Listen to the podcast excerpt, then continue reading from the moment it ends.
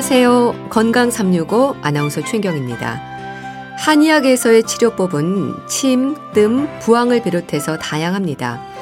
혈자리를 찾아서 병을 다스리는 침 치료와 열을 이용한 뜸, 그리고 부항까지 필요한 곳에 치료가 이어지는데요. 침을 무조건 많이 맞는다고 좋은 걸까요? 침은 매일 맞는 게 효과적인 걸까요? 한의학의 치료법은 주로 어떤 질환에 어떻게 쓰이는지 오늘은 침과 뜸 그리고 부항에 대해서 알아봅니다. 10월의 마지막 토요일 10월 30일의 건강 365 푸른 하늘에 눈물 나는 날에는 듣고 시작하겠습니다.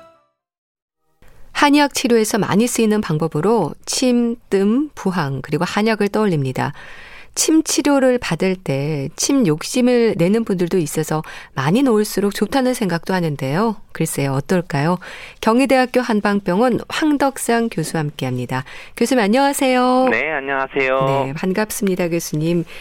어, 침 치료를 받는 분들 중에 침을 많이 놔달라는 말씀들 많이 하시거든요. 교수님, 침은 좀 많이 놓을수록 좋은 걸까요? 아, 네. 꼭 그렇진 않죠. 우리가 네. 이럴 때는 딱 한마디로 대답을 하면 과유불급이라는 네. 말씀으로 좀 대답을 해드리는데요. 사실 이제 우리가 실제로 임상에서 보면은 머리부터 발끝까지 아프시다고 하는 분들이 계시거든요. 네. 그러다 보면은 아, 아픈 데를 머리도 놓고 어깨도 네. 놓고 허리도 놓고 달중을 그래서 전신을 다 놔달라고 하는데 결국 이제 이제 침 자체는 시술하는 도구이고 침법은 다양한 침법이 있는 거거든요. 네. 그냥 우리가 한 가지 침법으로 놓는 게 아니라 일반적인 뭐 채침이라 그래서 아픈 부위를 놓는 아시얼요법이라고 하는 부분도 있고 또 이제 사암침법이라고 하는 것은 이제 침을 네 가지만 놔서 오히려 그런 처방에 따라서 다른 혈자리 조합을 하는 것도 있고 또는 동시침이라든지 뭐 체질침이라든지 여러 가지 이런 근막을 자극하는 침법이라든지 다양하게 있기 때문에 네. 그럴 때마다 침 개수보다는 침을 놓는 자리에 따른 처방하는 구성들이 달라지는 거죠. 네. 그렇기 때문에 침의 개수는 그 몸 상태에 맞춰서 달라질 수가 있는 거고 꼭 아픈 데를 꼭 찔러야지만 그런 치매 효과가 있는 것은 아니기 때문에 어떻게 보면 이게 진단을 잘 받으시고 네. 그 치료하시는 원장님이 어떤 침법을 쓰느냐에 따라서 적게 놔도 치료 효과를 볼수 있고 또는 좀 더 아픈 것을 좀 나, 많이 나서 치료 효과를 좀 볼 수 있는 거기 때문에 침 개수도 달라지고 그 치료 효능에 대해서 달라질 수 있는데요. 네. 어, 최근 연구에 따르면 이제 침 치료 용량이라는 얘기도 하는데요. 결국 이제 침을 자극하는 강도나 또는 이제 침을 놓고 좀 돌리거나 어떤 전기 자극을 주느냐 이런 자극 방법이라든지 네. 또는 그런 자극 시간이라든지 또는 침의 개수 그리고 치료를 그러면 얼마나 자주 치료를 받아서 오느냐 매일 오시느냐 뭐 이틀에 한 번 오느냐 일주일에 한 번 오느냐 이런 것들을 다 고려를 해서 네. 치료를 하기 때문에 무조건 많이 맞는다고 꼭 좋은 것은 음. 아니라고 볼 수 있습니다. 네. 침 욕심은 욕심일 수 있다는 걸 생각하셔야겠네요. 그렇죠. 네. 교수님, 한약 치료에서 이제 침, 뜸, 부항 그리고 한약까지 다양하죠. 네, 그렇죠. 우리가 그래서 한의학에서 얘기할 때 1침, 2구, 3약이라는 말이 있어요. 음. 근데 이제 1침은 뭐냐면 첫 번째가 침, 두 번째는 구뜸 그리고 세 번째 약이라고 하는데 요것은 이제 좀 뭐 해석하는 방법들이 조금 다르기는 합니다. 네. 그래서 뭐 어, 제일 좋은 게 침이냐, 뭐 세 번째로 좋은 게 약이냐 이럴 수도 있지만 네. 어, 응급 상황일 때 일단 침을부터 넣고 그 다음에 또 뜸이 좀 더 오래되는 거 그리고 약을 써야 되는 것은 좀 길게 좀 장기간 지속되는 병인 약을 꼭 써야 되냐 이럴 수도 있고 네. 오히려 또 이제 질병 초기에는 침을 쓰고 오히려 이제 그뜸 같은 경우는 줄이 경맥이나 이런 데 쓰고 비위까지 오장육부까지 가면은 한약을 써라 뭐 이런 여러 가지 해석이 될 수 있는데요. 결국은 우리가 한의학에서 쓰는 침이나 뜸이나 약이나 이런 것들은 치료하는 그런 수단들이 되는데 내 몸 상태나 어떤 질병이냐 지금 여러 가지 또는 그런 것들이 여러 개 나타나느냐에 따라서 또는 네. 통증 부위에 따라서 어, 같이 쓸 수도 있고 하나 가지가 쓸 수도 있고 뭐 여러 가지 그런 조합들이 좀 될 수가 있겠죠. 그래서 그런 거는 어, 정확하게 한의사의 진단을 통해서 할 수 있는 거지 나는 약만 잘한다 그래서 적절히 치료할 수 있는 또는 나는 침을 정말 잘 놓는데 진단이 안 되는데 침을 잘 놓는다고 할 수는 없기 때문에 정확한 진단을 받고 치료를 받으시는 것이 좋습니다. 네. 그러니까 모든 질환에 같은 치료가 진행이 되는 건 아닐 텐데요. 교수님, 우선 침 치료부터 설명을 좀 해주시면 좋겠습니다. 침은 어떤 경우에 어떤 효과를 기대할 수 있는 건가요? 그렇죠. 뭐 교과서적으로 좀 먼저 말씀을 드리면 전통적으로 침 치료 효과를 어 한자로 얘기하면 뭐 조화 음양이라 그래서 음양에 조화시킨다. 네. 근데 음양이라고 하는 것이 그러면 내 몸에 있는 뭘까 그러면은 항상 말씀드리는 수분과 불에 해당하는 능력 또는 기와 혈에 해당하는 것 뭔가 양쪽 면에 있는 것을 조화시키는 것들도 있고 또 부정거서라 그래서 뭔가 나쁜 것을 나, 나가게 하는 것들인데 이런 것이 뭐 수염 작용이라든지 진통 작용이라든지 뭐 면, 면역력을 키운다든지 이런 효과도 있는 거고요. 네. 그리고 소통 경락이라 그래서 뭔가 경락이 흐르게 잘 기혈이 잘 순환되게 하는 것들인데요. 이런 것을 뭐 과학적 기전을 통해서 얘기를 한다 그러면은 피부를 뚫고 어떤 신경 자극을 통해서 국소적인 혈류 순환도 촉진하고 근육도 이완하고 그리고 어떤 신경적인 부분에서 조절할 수 있는 그런 신경 전달 물질이라든지 이런 부분들 또는 진통 어, 유발할 수 있는 그런 호르몬을 좀 낸다든지 하는 그런 것들을 통해서 네. 진통도 있고 어떤 통증을 완화시키고 이완도 되고 심신도 좀 안정시키는 것이 치매 효과라고 볼 수 있습니다. 네. 근데 침 몸살이라는 말도 있잖아요. 침 치료는 좀 시간차를 두고 받는 게 좋을까요? 그렇죠. 우리가 어 많지는 않지만 침 치료에 대한 그런 어침 몸살한다고 해서 더 침을 맞고 나서 기운이 네. 빠진다든지 더 통증이 아프다고 하는 분들이 있는데요. 네. 어 이런 것들이 보면 우리가 침이 어떤 자극을 통해서 신경을 자극을 되기 때문에 그러면서 여러 가지 신경적인 그런 자극들을 받기 때문에 이런 결과들이 좀 나타날 수가 있는데요. 물론 이제 그 양방적으로 보면은 그 혈관 미주 신경성 실신이라 그래서 예전에도 보면 이제 훈침이라고 합니다. 네. 결국 이제 내가 몸이 준비가 안 됐고 굉장히 과로돼 있고 뭐 밥도 못 먹고 예전에 이제 뭐 봉사 의료 봉사를 가면 더운 여름에 뭐 할머니분들이 먼 거리를 걸어오셨는데 침을 놓으면은 약간 침을 맞자마자 이제 실신하시는 그런 아. 어, 일시적인 그런 것들이 훈침 난다고 하는데 그런 것들이 좀 나타날 수 있는데요. 네. 뭐 최근에는 뭐 그렇게 이런 것들이 아주 드문 현상인데 이런 정도는 아니지만 힘들다고 하시는 분들은 내몸 상태에서 허증이거나 한의학에서 볼 때는 기혈순환이 잘 이루어지지 않을 때 오히려 침을 놓으면은 오히려 약물이나 뜸이나 이런 걸 좀 부드러운 쪽으로 치료를 해서 좀 내 몸 체력을 채워준 다음에 침 치료를 좀 병행해야 되는 경우도 있기 때문에 오히려 이제 침을 맞으실 때는 정확히 진단을 받으시고 그런 뭐 피곤하거나 훈침이나 아니면 좀 침몸살을 좀 했을 때에는 다시 또 한의사분과 상담을 해서 네. 또 어떤 약물 치료를 좀 더 병행을 하거나 하는 것이 더 좋습니다. 네. 침의 길이도 좀 다르던데요. 이게 어떤 차이가 있는 건가요? 그렇죠. 우리가 어 침에 대해서 뭐 구침지라고 하는 뭐 그런 얘기도 있었죠. 뭐냐면 어 아홉 개의 침, 아홉 개의 침이 있다고 얘기를 했는데요. 네. 그 아홉 개의 침은 사실 예전에는 이 침이라고 하는 게 요즘에 말하는 그 한 가지로 우리가 침 치료하는 그것뿐만 아니라 크게 이렇게 찢는 그 어떻게 보면 예전에는 이제 수술 같이 느낌에서 그 수술하는 도구도 침이라고 얘기를 한 거죠. 아. 도침이라고 얘기를 음. 하기도 하고요. 그래서 침 종류 중에서는 크게 째는 침도 있고 그리고 찌르는 침도 있고 또 찌르지 않고 이제 지압하는 침도 있어서 음. 이런 종류들을 이제 아홉 개의 침이라고 얘기를 하게 되는데요. 그렇지만 이제 이런 것들은 뭐 예전에는 외과적인 그런 수술에 해당하는 그런 것들을 하는 대표적으로 우리 왜 삼국지에 보면은 화타라고 하는데 뭐 명의가 네. 관우가 네. 바둑을 놓는 동안 이제 뭐 화살촉을 뭐 제거했다, 뭐 화다가 독을 제거했다 이런 것들이 나타나는 그때도 이제 뭐 침을 썼다고 얘기를 하는 음. 것도 있는데 네. 현대에는 어떻게 보면 이제 뭐 장침도 있고 또는 긴침 또는 귀에 붙이는 이침이나 뭐 피내침 이런 것들이 있는데 결국은 어 우리가 혈자리가 부위마다 다른데 네. 그 근육이 많은 쪽에는 좀 더 깊이 자극을 줘야 할 때는 좀 긴 침을 놓게 되고 오히려 이제 손끝이나 발끝처럼 좀 예민하면서도 좀 어, 피부가 얇은 데는 좀 얇은 침을 쓰기도 하고 좀 얇은 침을 쓰는 어좀 가는 침을 쓰기도 하는데요. 결국은 이제 부위와 그런 증상에 따라서 오히려 그런 선택을 침기리를 선택을 하거나 다른 침을 사용하기도 합니다. 네. 종류도 많죠. 봉침, 약침도 있고 어떻습니까? 그렇죠. 요즘에는 이제 그런 약침이라고 해서 약이 약침은 말 그대로 이제 우리 혈자리, 침을 놓는 경혈자리에다가 어 약들을 그 성분들을 좀 주입을 해서 음. 우리 몸에 있는 그런 치유를 시키는 것이 이제 약침인데 그 약침의 종류들도 뭐 팔강약침, 뭐 체질약침, 뭐 여러 가지들을 좀 나눌 수가 있게 되고요. 네. 그렇지만 또 이제 그 약물 중에서 봉독 중에서 그 벌에 그 독을 봉독을 추출해서 그냥 생 독을 놓는 게 아니라 가공해서 어떻게 보면 약친 제제로 변형하는 거죠. 네. 좀 이제 멸균도 하고 깨끗하게 좀 만들어서 이런 상태로 해서 놓는데 사실 이 봉독 치료가 요즘에 굉장히 그 많은 효과들이나 네. 연구들이 있는데 특히 뭐 퇴행성 관절염이나 뭐 고관절염, 류마티스 관절염, 뭐 저, 어, 허리 디스크나 뭐 중풍 후유증, 근육통 또는 뭐 안면 신경마비나 여러 가지 그런 근육 질환에 대해서 유효한 효과뿐만 아니라 면역과 관련되는 그런 여러 가지 그런 효과가 있는 걸로 나타나서 오히려 그런 좀 난치성을 병을 치료할 때는 기본적인 일반 침을 쓰는 것뿐만 아니라 네. 오래되고 좀 중한 병에는 이런 약침들을 어, 활용을 하면서 치료를 좀 다변화하고 있습니다. 네.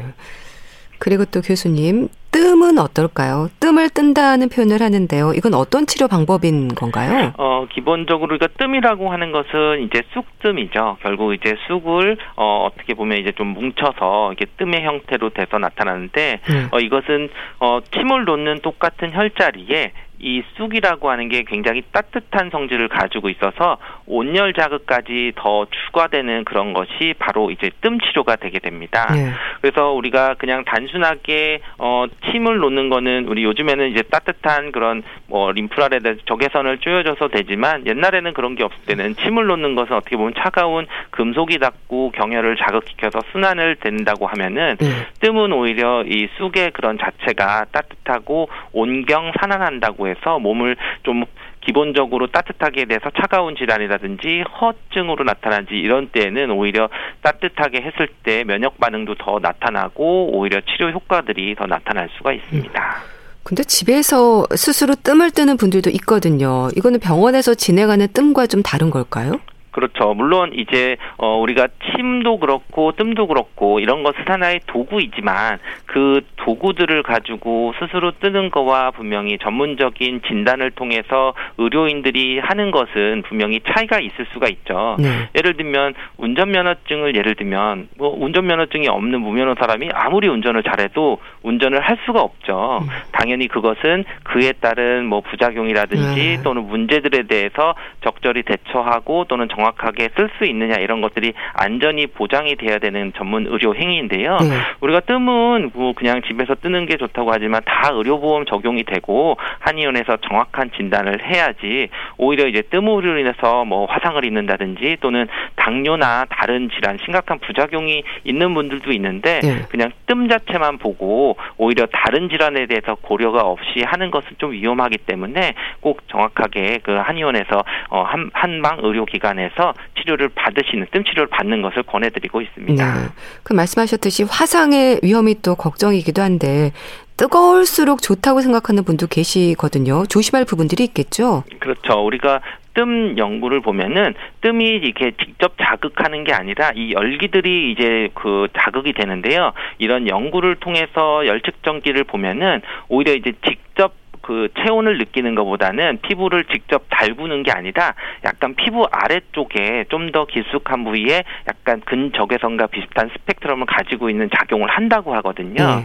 결국 이제 피부에서 느껴지는 온도가 중요한 게 아니라 쑥이 좋은 걸수록 좀 은은하게 네. 좀 안쪽까지도 좀 도달이 되는 것들이 중요하다고 얘기를 해서 네. 오히려 뭐 뜸이 사랑받고 있는 이유가 그것이기 때문에 근데 이게 오히려 어 피부 바깥에서 느끼는 것들은 좀 다르실 수가 있어서 오히려 좀 연대 드시거나 아니면 피부 말초 쪽으로 좀 둔감해지신 분들은 오히려 이제 어 뭐 뜨거운 게 음, 좋다고 하다가 네. 나중에 보면은 화상을 입게 돼서 그러니까요. 오히려 좀 문제가 되는데 아까 말씀드린 특히 이제 말초 순환이 좀 문제가 되는 당뇨병이 있으신 분들은 특히 주의를 하셔서 네. 오히려 느껴질 때는 아무 느낌이 없는 것 같지만 그래도 충분히 효과가 있는 경우들이 많기 때문에 오히려 그런 것은 주의를 하시고 꼭 그런 부분을 정확히 체크할 수 있는 그런 한의사들에게 진료를 받는 게 좋습니다. 네. 그럼 뜸 치료가 효과적인 경우랄까요? 어떤 증상에 도움이 되는 방법일까요? 어, 아무래도 이건 침 치료와 마찬가지로 침의 효과와 따뜻한 온열 작용이기 때문에 음. 우리가 이렇게 차가우면서 병이 오게 되는 그런 질환들이 많이 있죠. 우리가 보통 설사, 장염 이런 것들은 배가 굉장히 차지면서 오히려 나타날 수도 있고요. 특히 이제 여성 질환에서 이제 생리통이나 월경통 또는 이제 난임 같은 경우에도 좀 배를 따뜻하게 하거나 그런 뜸 치료가 효과가 있는 거고요. 네. 그리고 우리가 퇴행성 질환 로 나타나서 좀 이렇게 만성적으로 나타나는 면역력 저하되는 것들은 오히려 이런 뜸 치료가 굉장히 좋고 또 이제 만성 피로 증후군도 오히려 뜸 치료를 하면은 네. 오히려 면역력도 올라가면서 체력들이 좋아지는 것을 볼 수 있습니다. 네. 자, 이번에는 부항에 대해서도 설명을 좀 해주세요. 교수님, 부항이라는 게 어떤 원리의 치료인가요? 그렇죠. 우리가 부항 그러면은 굉장히 세계적으로 유명해졌던 치료 방법인데요. 우리가 부항이 아니고 부항, 항아리 항자를 쓰는 네. 거거든요. 결국은 이제 이게 왜 유명해졌냐면 우리 수영의 황제라고 하는 마이클 펄프스라는 선수가 네. 올림픽에 딱 세계적으로 중계가 됐는데 이 부항 자국을 어깨에 딱 붙이고 네. 나와서 정말 우리는 알지만 네. 전 세계 사람 들은 저게 뭘까? 저 무슨 특수한 치료가 아니냐 그래서 이제 이슈가 됐던 적이 있는데요. 네. 결국은 이런 것은 이렇게 그 항아리를 붙여서 음압을 해서 결국 음압을 형성돼서 피를 좀 땡겼다가 다시 이렇게 놓으면서 국소적인 혈류 순환이 잘 되기 때문에 특히 이제 운동 선수 같은 경우에 많이 뭉치거나 이런 혈액 순환이 잘 어, 굳어가지고 되는 경우에는 기혈 순환이 잘 시켜줄 수 있는 그런 것들이 네. 바로 어, 그 부항 치료의 그런 원료가 되고요. 또 필요한 경우 에는 이제 뭐 피를 좀 사열을 시킨다고 하는데 그 사열을 했을 때 오히려 그 좀 뭉쳐 있거나 피가 좀 잘 돌지 않는 그리고 또 국소적으로 혈류량이 늘면은 우리 뭐 산소의 헤모글로빈 농도도 좀 증가를 해서 네. 결국 피성분도 좀 더 맑아진다고 표현할 수 있는데 그렇게 혈류 순환이 좀 좋아지는 그런 효과를 내는 게 이 부항 치료의 목적이 됩니다. 네. 이게 노폐물이나 독소 같은 걸 좀 빼주는 건가요? 어 우리가 흔하게 뭐 그렇게 얘기를 해서 막 부항 뭐 피를 빼서 막 어, 죽은 피 막 검은 네. 피를 빼는 게 정말 나쁜 피하라고 하는데 꼭 그렇지는 않고요. 음. 그뭐 피가 산 그 공기와 좀 접하게 되면서 검해질 수 있는 부분들이 있는데 네. 그렇지만 이제 우리가 많이 다쳤거나 해서 부딪혔거나 그러면 정말 이게 멍이 피멍이 들거나 이제 그랬을 때는 오히려 당장 좀 순환되지 않는 좀 피들은 좀 빼줘야 될 수도 있는 거고 그렇게 이해를 하시는 것보다는 네. 국소 혈류 순환을 좀 잘하게 된다. 그래서 전체적으로 혈액 순환이 좀 잘 되게 해주는 그런 부분의 효과로 이해를 하시는 게 더 좋습니다. 네. 이 부항의 효과는 그럼 질환이나 증상으로는 특히 어떤 분들에게 도움이 될까요? 어, 아무래도 이런 음압을 통해서 근육이나 모세혈관을 좀 자극을 줘서 그렇게 국소적으로 그런 순환이 되는 것들 또는 뭐 림프 순환이 좀 증가되고 노폐물이 배설이 되는 것을 촉진시키기 때문에 어깨나 척추, 무릎이나 이런 근골격계통 질환들에 이제 좀 좋고요. 네. 그리고 또 우리가 보면은 뭐 근육이 갑자기 뭉쳤어. 내가 어떻게 보면 삐끗했어 이랬을 때 또 국소적으로 좀 치료를 해서 어, 근육 내 혈류 순환을 좀 촉진하고 좀 회복을 좀 해서 근육통을 완화하게 되고 그리고 운동하는 후유증이나 이런 것들을 좀 개선하는데 음. 어, 효과가 있습니다. 음. 뭐 고름을 빼거나 하는 특수한 요법의 뜸은요. 이거 의사가 아닌 개인적으로 시도하는 건 위험할 수도 있겠어요. 네, 아무래도 이제 우리 뜸도 그렇고 부항도 그렇고 어떻게 보면 이제 그 가장 중요한 게 감염의 위험성이 음. 높다는 겁니다. 그래서 이제 뭐 그런 우리가 부항 또한 우리가 한의원에 가면은 다 보험 적용이 되면서 저렴하게 어떤 치료를 잘 받을 수 있는 거거든요. 그럴 때는 이 부항 치료할 때도 다 일회용을 쓰거나 아니면 멸균 상태에서 깨끗한 소독된 상태로 치료를 하는 게 가장 기본이거든요. 네. 만약에 그러지 못하고 상처가 나거나 오히려 수포가 생기거나 그것 때문에 또 2차 감염이 생기거나 하면은 여러 가지 그런 전신적으로 문제들이 많이 생길 수 있기 때문에 어, 어떤 이런 치료들이 어, 해가 없고 부작용이 별로 적을 것 같지만 또 의외로 그러한 치료되는 그런 상태에서 나타나는 부작용이 또 어, 한의원이 아니라 다른 어, 곳에서 했던 곳에서 나타나는 그 기사들도 음, 있기 때문에 네. 주의를 하시는 것이 좋습니다. 네. 자, 그리고 또 한약은 어떨까요? 뭐 질환에 따라서 약제가 다르게 처방이 될 텐데 교수님, 이것도 뭐 체질이나 상태에 따라서 아주 다양한 약제들이 쓰이겠죠. 그렇죠. 뭐 우리가 어 일반적으로 얘기할 때 뭐 보약을 먹었어, 나는 뭐 한약을 먹었어 이렇게 되지만 사실은 그 한약 처방, 보약 처방도 어 구성에 대한 조합에 따라서 정말 처방이 다 바뀌어지게 되고 처방 이름도 바뀌고 그 쓰임새도 바뀌어지는 거거든요. 네. 그렇게 바뀔 수 있는 것은 병을 진단하는 것도 있지만 실제로 내 몸을 먼저 관찰해서 어 그 내 몸의 상태에 맞춰서 약을 쓰는 게 한약 처방이거든요. 그래서 단순히 이것을 꼭 사상 체질이라고도 볼 수 수도 있지만 어떤 뭐 다른 체질 내 몸에서 기운이 부족한지 또는 뭐 혈액이 부족한지 이러한 몸 상태를 파악을 해야 정확하게 한약 처방을 구성할 수 있기 때문에 네. 그런 것을 이제 한의사의 그런 정확한 진단을 받으시고 처방을 받는 것이 단순한 보약이라 그래도 좀 어, 그렇게 드시는 것이 안전하고 더 건강을 지킬 수 있는 방법이 됩니다. 네. 보통 2주 정도를 기준으로 약을 보내주시던데 이것도 이유가 있는 건가요? 어, 기본적으로 한약은 이제 한제 단위가 됐었 죠. 그래서 네. 20첩 한제 그래서 보통 우리가 옛날에는 어, 약을 먹을 때 직접 달여 먹었었는데 네. 한 첩을 달여서 한 번 먹고 또 한 첩을 음. 달여서 한 번 먹고 또 재탕이라 그래서 두 개를 합 달인 거두 개 그런 약 약을 좀 다려가지고 다시 한 번 저녁에 먹어서 음. 두 첩으로 해서 하루 세 번을 먹게 되는 음. 거죠. 그렇지만 이제 요즘에는 이제 뭐 20첩이라고 그 한제를 다리게 돼서 보통 이제 그러다 보면은 재탕 개념이 들어가면은 한 2분의 1 정도의 약효가 난다고 하거든요. 음. 결국 20첩 열흘을 먹고 재탕 개념으로 해서 한 15일 정도 먹게 되는 거죠. 그래서 이제 그런 쪽으로 해서 약 2주 정도가 되는 쪽으로 편하게 되는데요. 물론 이제 그것은 약 처방을 하는 분들 또는 어약 병의 상태에 따라서 이분은 뭐 짧게 짧게 일주일 단위로 뭐 변화되는 식을 관찰을 음, 할 수도 있는 음. 거기 때문에 꼭 2주 정도를 쓰는 거는 아니고 뭐 필요한 경우는 뭐 3일치를 먼저 준다든지 5일치를 음. 먼저 든지 이것은 음. 진료하시는 그런 한의사분의 그런 판단에 따라서 드시는 것이 좋습니다. 네. 좀 따뜻하게 먹는 게 좋은 건가요? 네, 우리가 뭐 기본적인 한약들은 우리가 어 풀을 그대로 끓이는 거잖아요. 음. 그러다 보니까 오히려 뭐 전분 성분이 또 있을 수도 있고 또 차가워지면은 약간 좀 이렇게 뭉치거나 엉키는 부분도 있을 수 있거든요. 그래서 그런 거를 좀 이제 없앨 수 있는 방법이 좀 따뜻하게 하면은 음. 그런 것들이 뭔가 좀 껄쭉한 느낌이 있다가 좀 맑아지면서 소화 흡수가 잘 되거든요. 음. 결국 우리가 이런 한약들이 나타나는 것들은 고분자 물질이기 때문에 그런 것을 좀 소화를 잘 시키면서 흡수를 잘 시키기 위해서는 음. 그냥 차갑게 그냥 냉장고에 있어서 바로 드시는 것보다 것보다는 네. 뭐 상온에 좀 둔다든지 아니면 뭐 가볍게 뭐 전자레인지 잠깐 돌린다든지 아니면 따뜻한 컵에 좀 담아서 따뜻하게 드시는 것이 뭐 흡수도 더 잘 되고 약효를 좀 더 잘 내실 수 있는 방법이 될 수 있습니다. 네. 요즘은 뭐 보약도 많이 챙겨 드시는데요. 보약에 있어서도 뭐 진맥이라든지 체질이나 나이에 따라서 약제가 좀 달라지지 않습니까? 그렇죠. 아무래도 우리가 보약이라고 하면 뭐 일반 명사처럼 한 가지를 얘기하는데 보약이 한 가지 개념이 아니라 음. 각각 보하는 개념이 있는 거죠. 결국은 뭐냐면 우리 한약을 구성할 때 뭐 군신 자사라고 하는데 가장 중요한 역할을 군주처럼 작용하는 제일 많이 들어간 약재가 있는 거고 그거를 보조하는 또 신화 같은 약재가 있는 거고 또 그런 부작용을 줄일 수 있는 약재가 또 다 들어가는데 요런 차이에 따라서 어떤 약은 보혈시켜 주는 약, 피를 보충해 주는 약일 수도 있고 네. 어떤 약은 보기시켜 주는 약, 기운을 보충해 줄 수도 있고 어떤 거는 보음, 음일 보충해 줄 수 있는 것도 있고 또는 양을 보충해 줄 수도 있는데 결국은 이게 내가 기허하냐 혈허하냐는 내가 어떤 뭐 출혈이 많았거나 뭐 기운을 많이 썼다든지 또는 음. 나이가 들어서 양기가 허해지고 뭐 허리도 시리고 무릎도 시리고 이런 것들처럼 내 몸의 상태들은 문진을 하고 우리가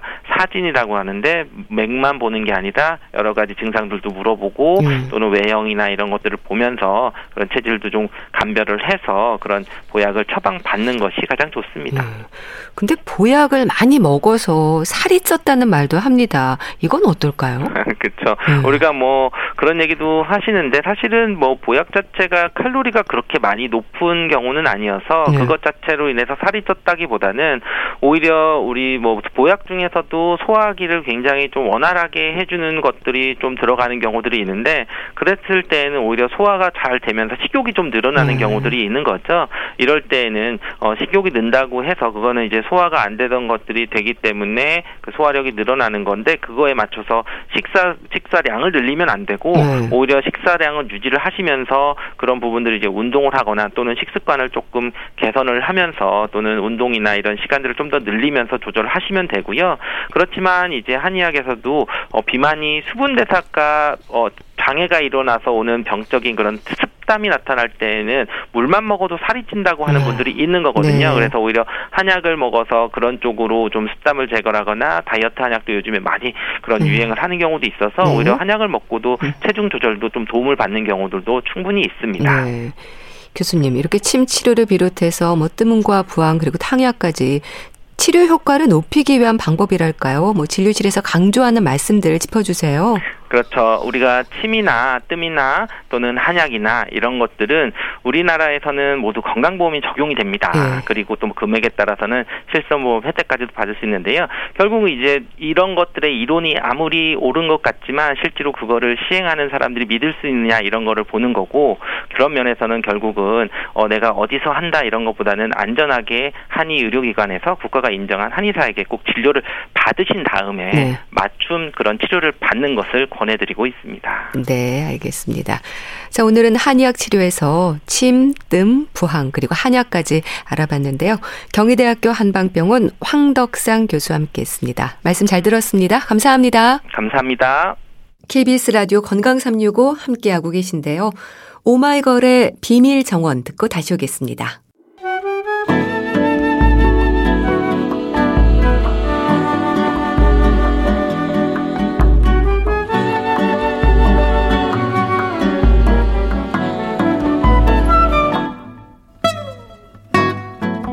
건강한 하루의 시작. KBS 라디오 건강 365. 최윤경 아나운서의 진행입니다.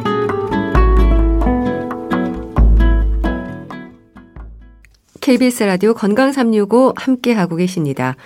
주말의 건강책 정보 북컬럼니스트 홍순철 씨와 함께합니다. 안녕하세요. 네, 안녕하세요. 자, 오늘 소개해 주실 책은요. 제목이 100년 동안입니다. 제목만으로는 내용을 좀 짐작하기가 어려운데요. 예, 이게 100년 동안이라고 발음을 해야 될지 100년 동안이라고 발음을 해야 될지 예. 힌트가 좀 되실까요? 아, 그렇군요. 예, 이 음. 책의 부제를 보면 하루 3분 눈 요가로 건강할 눈을 100세까지 아, 눈에 대한. 거군요. 그렇습니다. 저도 개인적으로 참 관심이 많은 주제인데요. 네. 사람의 신체 가운데 가장 먼저 노화가 시작되는 곳이 어디일까? 눈이라고 그래요. 네. 이게 사람마다 조금씩 차이가 있지만 대부분 20살이 지나면 눈의 퇴화가 시작된다고 그럽니다. 네. 그리고 40대가 넘어가면 노안의 증상을 서서히 느끼게 되는데요. 예. 눈의 노화는 수정체의 탄력이 감소하면서 시작이 된다고 그러죠. 그래서 젊을 때는 수정체가 탄력성이 상당히 뛰어납니다. 네. 이렇게 되면 가까운 물체를 아주 또렷하게 볼 수 있다고 그래요. 근데 그 수정체의 탄력성이 떨어지면 이 초점이 전환이 느려지는 거죠. 네. 그렇기 때문에 먼 곳의 물체는 잘 보이는데 가까운 물체가 잘 보이지 않는 전형적인 노안 증상이 나타나게 되는 건데요. 네. 최근 노안의 시기가 점점 빨라지고 있다고 그래요. 아, 그렇군요. 실제로 체감하는 노안 증상은 보통 40대 중후반부터 시작이 되는데 최근에는 젊은 노안 환자들이 급증하고 있다고 그럽니다. 왜 그런 걸까요? 아무래도 환경의 변화 때문일 것 같아요. 네. 그리고 생활 패턴의 변화도 한몫하고 있는데요. 우리가 하루를 어떻게 살고 있는지를 한번 가만 보죠. 우리 밖에 앉아 계신 피디님도 지금 스마트폰을 보고 계십니다. 우리의 일상입니다. 그렇네요. 네. 하루 종일 우리는 참 뭔가 보고 있어요. 예. 가까이에서 컴퓨터, 휴대폰, 스마트 기기 이런 전자기기 사용이 늘어나면서 일상 속에서 근거리 생활이 훨씬 더 많아지고 있습니다. 네. 그리고 근거리 시력이 떨어질 수밖에 없는 이 노안 증상을 예전보다 빨리 느끼고 더욱더 불편하게 느낄 수밖에 없다라는 것이죠. 네. 사실 저도 요즘 노안이 오는 건가 좀 느끼고 있는데요. 음. 얼마 전부터 바늘귀를 꿰기가 힘들더라고요. 이게 현실인데. 자, 그렇다면 책의 저자가 좀 궁금합니다. 어떤 분이세요? 예, 이 책에 저도 개인적으로 관심이 많다라고 말씀을 드렸잖아요. 네. 저도 요즘에 밤만 되면 무언가를 이렇게 책 보는 게 되게 힘들어지더라고요. 아, 좀 침침해지죠. 네, 자꾸 눈물이 나요. 예. 그래서 아, 이 책을 보고 책에 소개된 눈 요가를 좀 해야겠다라고 마음을 먹고 있는데요.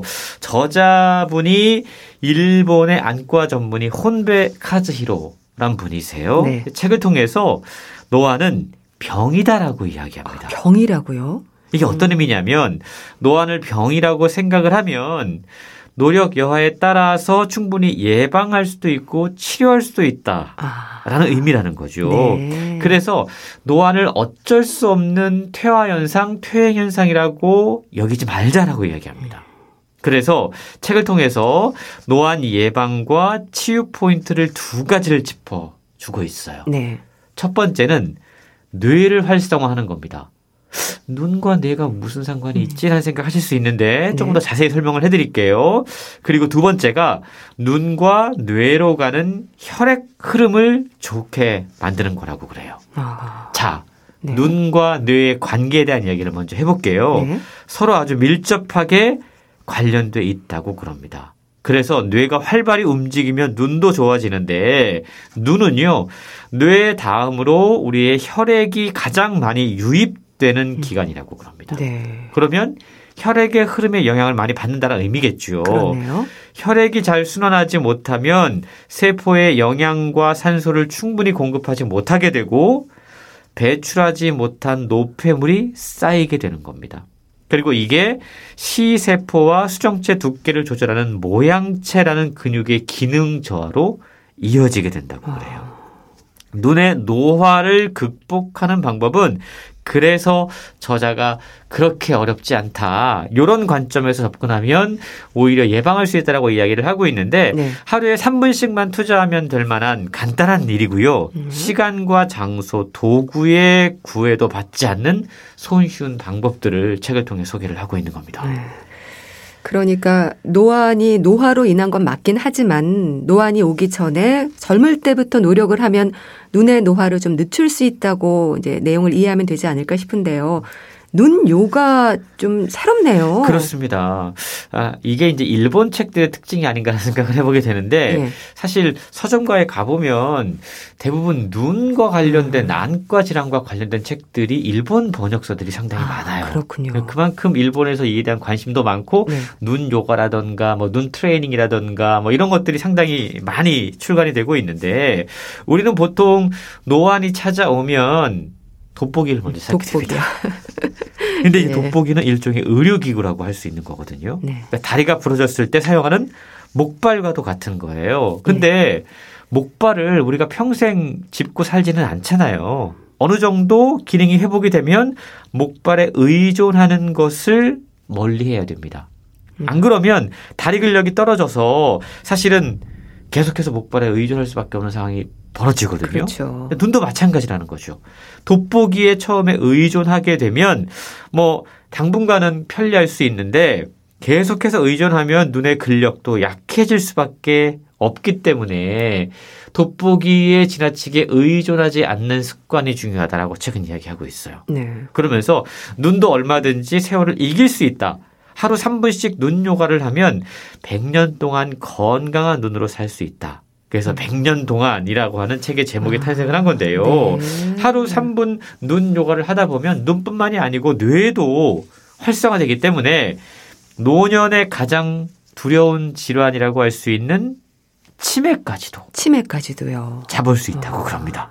실제로 저자도 젊은 시절부터 꾸준히 3분 요가를 눈 요가를 하고 있는데 지금 60대 초반이거든요. 예. 노안의 징후가 전혀 없다고 그러고요. 아. 한때 0.1까지 떨어졌던 시력이 1.0까지 회복됐다고 그럽니다. 네. 그러니까 눈과 뇌가 서로 연결이 되어 있어서 뇌를 좀 활발하게 움직이면 눈도 좋아진다는 그런 얘기인가요? 그렇습니다. 원리를 좀 이야기를 해볼게요. 예. 우리가 무언가를 본다라고 하는 행위는 사실은 뇌의 기능을 통해서 이루어지는 거거든요. 예. 우리 뇌에는 감각기관을 조절하고 감각기관에서 받아들인 정보를 처리하는 모두 12개의 신경이 있다고 그래요. 네. 근데 후각과 청각을 담당하는 신경은 한 개씩입니다. 근데 눈을 담당하는 신경이 무려 여섯 개라고 여섯 합니다. 개나요. 이게 어떤 아. 의미일까? 사람이 외부에서 입수하는 정보의 83%가 눈을 통해서 들어온다고 그러죠. 네. 눈으로 들어온 정보를 최종적으로 처리하는 게 뇌입니다. 그래서 저자는 눈으로 본다라는 것은 사실상 뇌가 본다라는 의미다라고 이야기를 해요. 그렇군요. 그래서 시력 저하는 인지력을 떨어뜨리는 가장 대표적인 원인이 된다라고 지적하고 있는 거죠. 눈, 참 신비로운 기관인데요. 뇌에서 떨어져 나와서 생성된 기관입니다. 네. 뇌와 연결돼 있어요. 우리가 우리의 뇌를 단단한 두개골에 둘러싸여서 좀처럼 들여다볼 수 없잖아요. 네. 근데 눈이야말로 뇌가 유일하게 밖으로 드러난 지점이다. 아, 그렇네요. 라고 이해해 볼 수 있다는 거죠. 그래서 눈의 노화가 뇌의 노화와 직결된다는 겁니다. 네. 눈의 노화를 그대로 방치하면 뇌는 걷잡을 수 없을 정도로 빠른 속도로 음. 늙는다라고 저자 지적하고 있는데 노화를 방치하면 치매에 이르게 된다라는 것이 바로 이러한 원리인 겁니다. 네. 그래서 최근이요 노화는 어쩔 수 없는 퇴행 현상이 아니다라는 점을 지속적으로 강조하면서 노안이라고 하는 게 어떠한 신체적 변화에서 비롯돼서 발생하고 또 예방할 수 있는 방법은 무엇인지에 대해서 이야기를 해주고 있는데 네. 이미 노안이 시작되었다고 하더라도 젊고 건강한 눈으로 되돌아갈 수 있는 방법이 분명히 음. 있다고 그럽니다. 네. 그 방법들이 훈련법들이 소개가 되고 있는데요. 네. 하루 3분 눈 요가하면 100년 동안 건강한 눈으로 살 수 있다. 100년 동안이라고 하는 책을 주목할 예. 필요가 있는 겁니다. 뭐 저도 요즘 느끼는 부분이지만 이렇게 눈이 나빠지면 여러 가지로 불편하잖아요. 그러니까 무조건 나이만 생각할 게 아니라 일단 뭐 생활 속에서 눈 건강에 좀 해가 되는 부분들을 삼가는 것도 방법이지 않을까 싶습니다. 그렇습니다. 일단 가까이 보는 것들을 조금은 삼가거나 아니면 음, 좀 줄여가는 습관이 좀 필요하다라는 거예요. 네. 온종일 컴퓨터 화면을 들여다보고 스마트폰을 손에서 놓지 못하는 현대인 젊다고 해서 노안에서 벗어날 수 있다는 생각을 버려야만 한다는 겁니다. 컴퓨터 화면이나 스마트폰 같은 이 가까운 거리의 화면을 오랫동안 집중해서 보게 되면 수정체의 두께를 조절하는 모양체가 계속 긴장 상태에 있게 되는 거거든요. 네. 이렇게 되면 모양체가 아무래도 계속 긴장하고 있다는 얘기는 기능 저하로 이어질 가능성이 크다라는 겁니다. 아, 뭐 출퇴근 버스라던가 뭐 지하철 이런 데를 보면 요즘 열의 아홉이 대부분 다 스마트폰 아, 보고 이 계시거든요. 스마트폰이 문제가 돼요, 정말. 근데 더 큰 문제는 예. 이동하는 동안에 아. 들여다보는 건 이게 계속 흔들리는 공간이잖아요. 그렇죠. 그러다 보니까 눈이 더 긴장할 수밖에 없다라는 거죠. 눈이 쉽게 피곤해지는 이유인데요. 실제로 최근 5년 사이에 30대 청년 노안이 지금 두 배 이상 늘어났다고 그럽니다. 네. 사실 이전에는 노화한 눈에 나타나는 백내장이 주로 60세 이후에 많이 발생을 했는데 최근 조사를 해보면 40대, 50대 환자들의 비율이 증가하고 있고요. 네. 또 실명에까지 이를 수 있는 황반변성 이거 참 되게 무서운 병인데 20대, 40대 발병률도 함께 증가를 하고 있다고 그럽니다. 아. 우리가 anti-aging이란 말 자주 쓰잖아요. 네. 노화를 방지하기 위해서 참 피부에다가 뭐도 많이 바르고 뭐도 음. 뭐 이렇게 쓰기도 하고 정말 적극적으로 맞서고 있는데 노화를 극복하려고 애쓰는 사람조차도 노안은 어쩔 수 없는 퇴행 증상이야라고 여기는 것, 별다른 치유 노력을 하지 않는 것, 예. 이것은 뭔가 문제가 있는 접근 아니냐라고 저자는 지적하고 있는 겁니다. 네. 자, 그렇다면 이제 하루 3분만 투자하면 되는 눈 요가 구체적으로 어떻게 하면 되는지 좀 알려주세요. 네, 이게 핵심 포인트죠. 네. 이 책에는요, 하루 3분 눈 건강 트레이닝 13가지 방법이 소개가 되고 있습니다. 네. 이 가운데 자신에게 맞는 방법을 찾아서 실천하면 되는데요. 예를 들자면, 간판 트레이닝, 눈 요가, 신문 기사 읽기 트레이닝, 단전 마사지, 음. 굳은 목과 눈 근육을 풀어주는 체조, 또 숫자 카드 트레이닝, 티벳 트레이닝, 손톱 지압, 네. 초점 맞추기 트레이닝, 어. 또 목욕탕에서 하는 안구 운동, 예. 아. 지친 뇌를 쉬게 하는 3분 불빛 보기, 네. 모닝 티타임 이런 것들이 소개가 되고 있어요. 음, 뭐 다양하네요. 그 가운데 우리 일반인들이 가장 쉽게 할 수 있는 방법이 간판 트레이닝이라고 하는 겁니다. 간판 트레이닝이요? 예, 어. 이거는요 출퇴근 시간에 버스 안에서 지하철 안에서 쉽게 실천해 볼 수 있는 거예요. 네. 스마트폰 화면 들여다보지 마시고 음. 밖을 보라는 겁니다. 음. 우리 눈은요, 멀리 볼 때 모양체가 이완되고 가까운 곳을 볼 때는 모양체가 긴장합니다. 네. 근데 이 과정을 반복하면 눈의 초점 조절력을 단련할 수 있다고 그래요. 음. 그래서 창밖에 보이는 간판들을 보는 겁니다. 처음에는 먼 곳에서 가까운 곳으로 보고요. 가까운 곳에서 먼 곳으로 순서를 바꾸어 가면서 간판을 번갈아, 번갈아 읽는 거예요. 그러니까 먼 곳에서 가까운 곳으로, 가까운 곳에서 먼 곳으로. 그렇습니다. 예, 어렵지 않네요. 근데 여기서 중요한 게요. 우리가 어 똑같은 풍경을 가지고 매일 훈련하는 게 필요하다는 거예요. 그래서 월요일 날 출근하면서 봤던 걸 화요일 날도 보면서 똑같이 훈련하는 겁니다. 번갈아 가면서. 반복하는 게 중요한 거네요. 반복하는 게 중요한 거죠. 그러면서 눈이 조금씩 호전되는 시력이 호전되는 현상을 실제로 경험할 수 있다고 그러고요.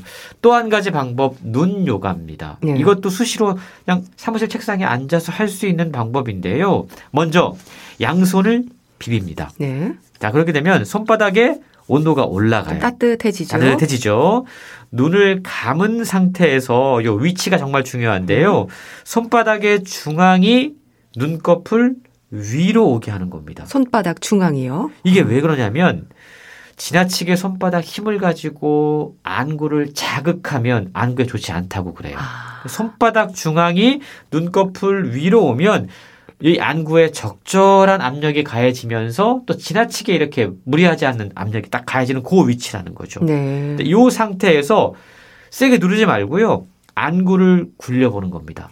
그러면 손바닥에 안구가 돌아가고 있다는 느낌이 나거든요. 네. 그게 책에서 제안하는 3분 눈 요가인데 여기서 중요한 건 예.